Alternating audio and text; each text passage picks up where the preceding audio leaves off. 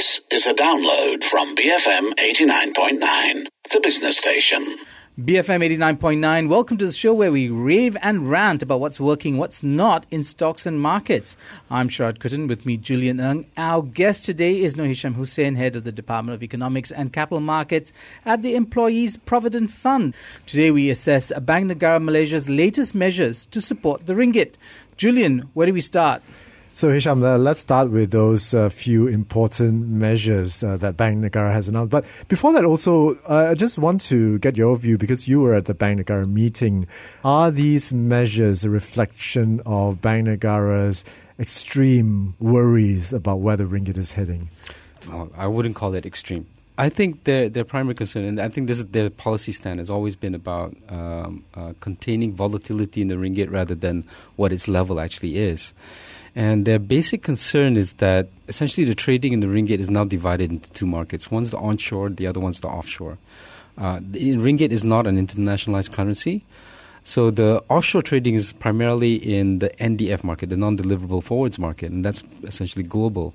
The problem I think they see is that there's two separate sets of players involved here. The onshore market, we have real economy guys, the exporters, the importers. We also have the onshore fund managers. We have the banks. So there's a lot of players. It's fairly liquid. But there's a bit of a balance in terms of buying and selling. I mean, exporters and importers, they don't care where the ringgit actually is. What they want to do is basically hedge their positions. The offshore market, however, is almost purely financial.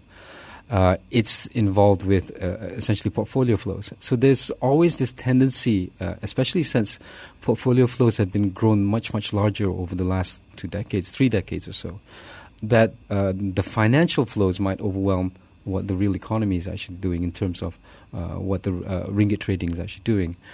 So you got a wedge between the offshore market and the onshore market, especially in the current circumstances where we see a lot of strong dollar flows, and it's all heading one way. That's right. Right?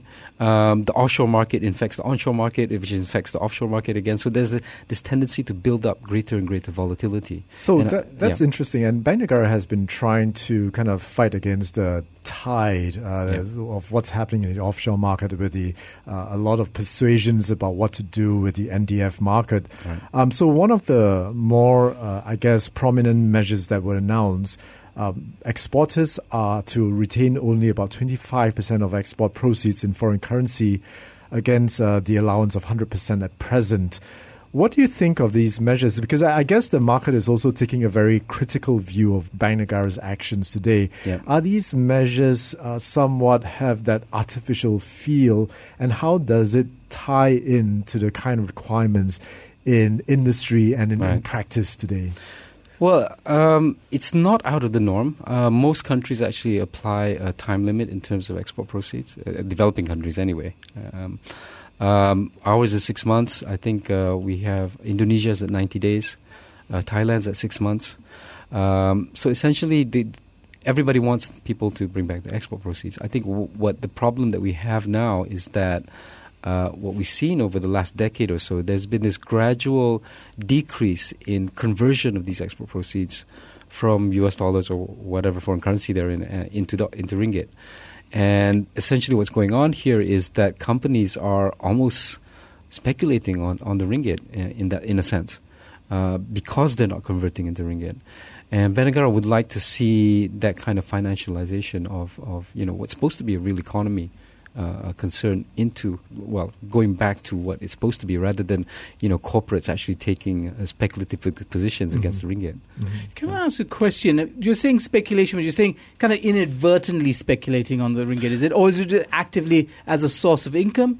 And why are companies keeping their proceeds in the US dollars? Is there some benefit to them business-wise? It's perfectly rational. If you're seeing the volatility in the ringgit and you're seeing it losing its value relative to the dollar, if you are getting US dollar proceeds, I mean, it's perfectly understandable if you want to keep it in US dollars. But you are taking essentially a view against your own currency in that sense.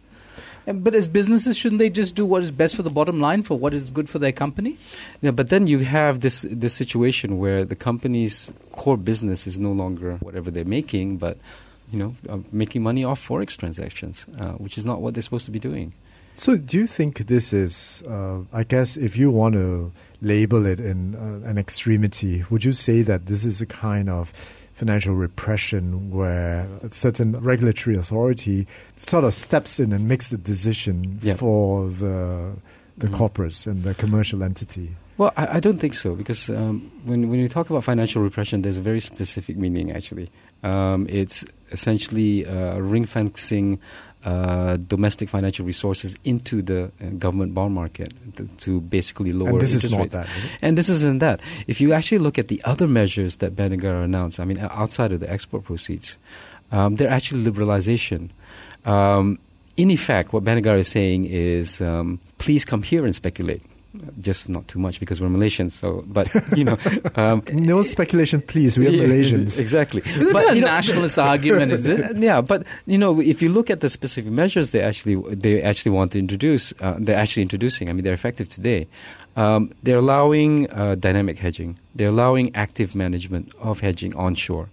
With just a registration of Bank Negara or a declaration that you're not speculating, or it's essentially allowing basically meeting the criticism that they've had over the last 3 weeks, in that hedging onshore is difficult because of the regulatory requirements. So a lot of the measures are actually aimed at making it easier to hedge onshore, actually making it easier to speculate onshore. Mm-hmm.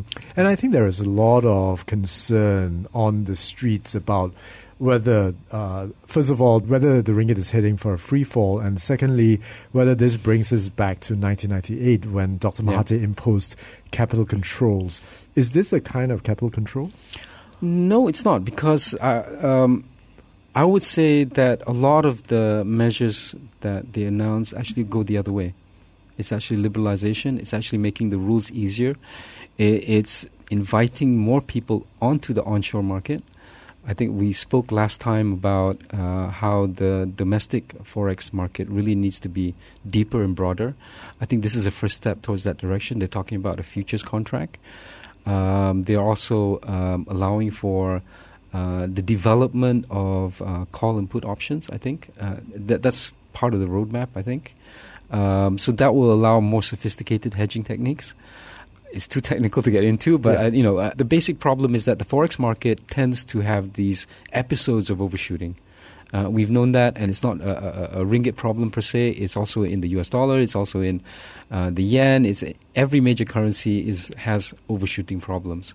And what you want to do is to try and balance out the demand and supply for any given currency to make sure that it reflects our fundamentals and it properly reflects all the market views that are out there.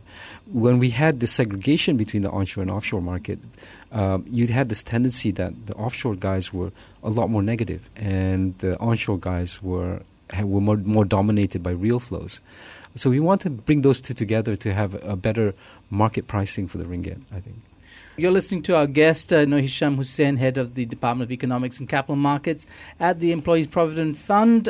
With me, Sherrod Kutin, is Julian Ng. We'll be back with more BFM 89.9. BFM 89.9, we continue with the S&M show. Our guest today is Nohisham Hussein, head of the Department of Economics and Capital Markets at the Employees Provident Fund. Because, Julian, where do we go from that explanation of the situation with regard to the ringgit? Yeah, I think I still want to pounce on the fears of our people at the moment, myself included, and with the immediate circle as well. Right. Going back to the idea of capital controls, right? This is necessarily a bad thing, and under what circumstances would you say that capital controls are needed? And just want to help us frame that thinking a little bit better. Okay. There's actually a bit of a sea change in terms of how the economics profession has looked at capital controls. Previously, there was this, what we call the Washington Consensus, a very liberal, very free market, minimum regulation. But over the last, I think, decade or so, I think people have changed their minds about what the role of regulation is in markets. And one of those things is capital controls. The IMF came out with a paper, I think. They basically issued a position paper that says capital controls are okay, which is a huge turnaround for them, considering that they have, for decades, they've been the ones who've been saying that capital controls have been bad. But, you know, from my point of view, the time to think about capital controls is when you're facing with inflows, not when you're facing with outflows. by the time you're trying to manage outflows, capital controls are actually counterproductive. Mm-hmm. You want to restrict entry into your markets when there's an excessive interest in your economy, rather than the other way around. The way to manage vulnerability is, prevention is better than cure. That's what Thailand did a few years back. That's what Korea did a few years back. Indonesia, they have capital controls on inflows, not outflows.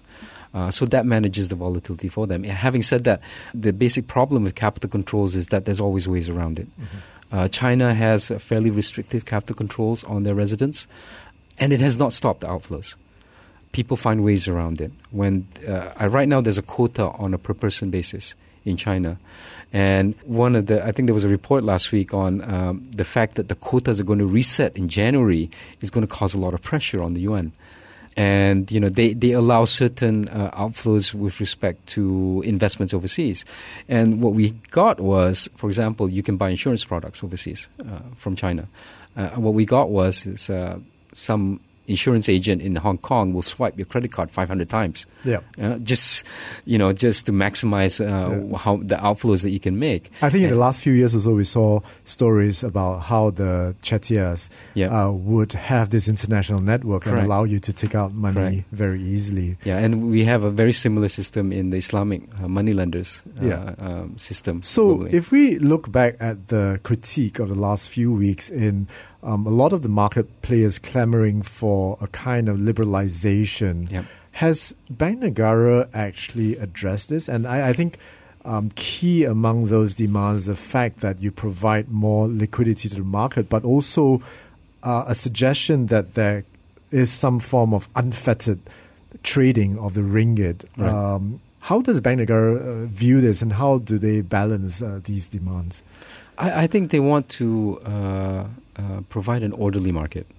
I think that they are trying to address some of the criticisms that it's difficult to hedge onshore, that some of the requirements are onerous, especially if the market is moving. You don't want to be stuck, doing your documentation and sending it to Bank Negara and waiting for approval, because you're going to lose money. Time is money. So they're allowing some flexibility, I think, for a lot of fund managers to come in onshore and do their hedging here without having to go through too many steps. You basically just all you have to do is register Bank Negara. Right, but the signal that was being sent out by these players is the fact that they want a free-for-all. Have they not considered the other aspects of the discussion, like what you say, that the market is not broad enough, and there could be these speculative waves that are quite destabilizing? Well, we're not New York. We're not London. We don't have that kind of breadth and liquidity yet. Yeah. And it'll take time to develop that kind of capacity. And you can't expect that to happen overnight. I think what was very interesting was that a few weeks ago you were talking about how the Australian market managed their currency, which is the fact that they have outsourced currency management to the banks. And in fact, they have about 1 month of foreign exchange reserves, Correct. Which is kind of alarming to me if you really think about it. But why can't Malaysia have that kind of management? Because it takes time to develop. It takes time to build up the capacity. It takes time for the banks to build up the know-how to actually do this. And the market participants themselves need to build up the know-how, especially on a local level. It's not enough to say, we want a free-for-all, because then, markets cannot exist without regulation. The very basic part of it is property rights and enforcement of contracts. So these fundamentals have to be there. Well, the argument for free-for-all is that markets are self-correcting mechanisms, right? So if you let it go, while the ringgit, let's say, would go to let's say 5 or 5.5, but savvy investors would see that and come back in the market to push the ringgit back up to its normal fair valuation. Fair valuation, yeah. It goes back to, what's a fair valuation for the ringgit? I mean, that's something for the market participants to decide. Yeah. The thing is, economic research has shown that Forex especially, the Forex market especially, is prone to episodes of overshooting. And these overshooting episodes take a long time. Typically, the US dollar is either overvalued or undervalued 10 years. It's basically a 10-year cycle. It's only at fair value for infinitesimally small amounts of that time. So to say that the market actually self-corrects and actually gets to the fundamentally correct valuation for any currency is hopelessly incorrect. Mm-hmm. It just doesn't happen. Okay, what about the question of the consequence? I mean, I assume that global finance is a fairly cynical lot, and the question is, are they going to be looking at these moves and saying, well, Malaysia's become unattractive, or we don't want to play with them anymore because they keep changing the rules to benefit them. I mean, what is going to be the net result of these moves in terms of how Malaysia is perceived as a market, as a place to do business and such? I mean, is that something that we should be concerned about? Well, I think there's some truth to that. A lot of people were upset, I think, over the especially after the Trump presidency, and they had difficulty actually exiting Malaysia. And that might cause them to avoid us in the future. But the fact remains that Malaysia is still a fairly attractive destination for foreign investment, for foreign portfolio investment. We are a major economy within ASEAN and East Asia. You can't avoid us. But, we have to look at the other side and go halfway towards accommodating them. But the issue now is that we've got this herd behavior across the whole globe where markets are being exited. That potentially could cause damage on a real economy basis, and that's something we'd like to avoid. I guess the patronage of the FDI people, right, are who you want to appease, and even local investors, not only FDIs, but local as well. Mm-hmm. Do these kind of rules make them want to set up operations overseas, for example, in more liberated regimes? Well, they do that anyway. So I think there's some thought that the global financial architecture needs reform. I think there's a bigger and bigger consensus that something has to be done. I mean, it's not just within the financial markets. You're talking about tax systems.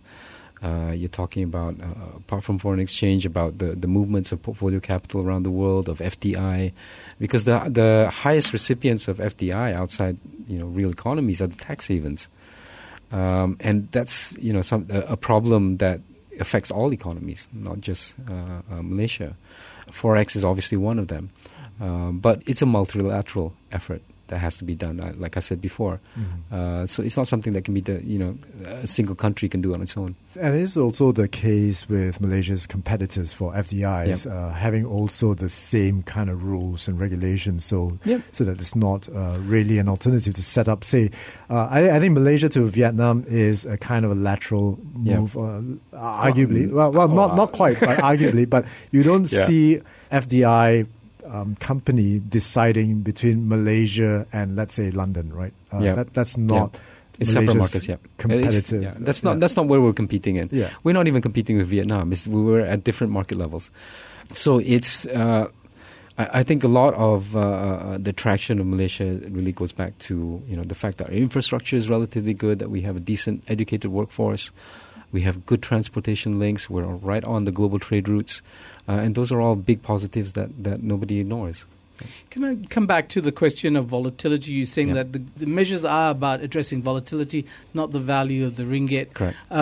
These measures, now that they've been put in place, are they going to be permanent? The objective is, I imagine it's going to be a permanent solution rather than a temporary one. Yeah, correct. I think it's definitely permanent. Having said that, I wouldn't rule out further liberalization. Once we build up capacity as well as the breadth and depth of the market here, we can afford to actually liberalize further. But we need to have that capability first, and that will take time. I see these measures essentially medium to long term, aimed at developing the local forex market rather than addressing ringgit weakness right now, because it really doesn't address ringgit weakness right now. So where do you see the ringgit going? Oh, that's a tough one. The forex markets are one of the hardest markets to actually forecast. Bond markets are easy by comparison. I would say that we're headed into a potential reversal of the U.S. dollar, because essentially this is a U.S. dollar story. And the level of the U.S. dollar right now is really painful for the U.S. economy. At some stage, it'll have to come back. What they did, one example is what they did in the 1980s was that there was a concerted multilateral effort to sell the U.S. dollar that was headed by the Americans. They called it the Plaza Accord. And it was concerted intervention by both the American Central Bank, the Japanese Central Bank, and the German Central Bank to actually sell the U.S. dollar. And that actually created, I think, a 10-year bear market for U.S. dollar assets. It's potentially something that we could be looking at again. I don't see that much appetite for intervention on that scale anymore. But it's something that might happen on its own. One is that we know the Federal Reserve is going to raise interest rates over the next, year or two. They might not raise it very far, but they are raising interest rates. That will have a capping effect on U.S. economic growth and the growth of U.S. Earnings growth in U.S. assets. And eventually the market will come back and look at emerging markets again. There is a lot of savings out there that's looking for a home. People are competing for yield, and the fundamentals of the Malaysian economy are still pretty good. And we got fairly decent interest rates. I mean, the reason why they came here in the first place was because of the yield pickup difference. Mm. There will be, I think, a reversal, and I think it will happen within the next year or two. Thank you very much. So that was our guest, Nohisham Hussein, head of the Department of Economics and Capital Markets at the Employees Provident Fund, or EPF. With me, Julian Ng, I'm Sherrod Kutin, BFM 89.9. Thank you for listening to this podcast. To find more great interviews, go to bfm.my or find us on iTunes. BFM 89.9, the business station.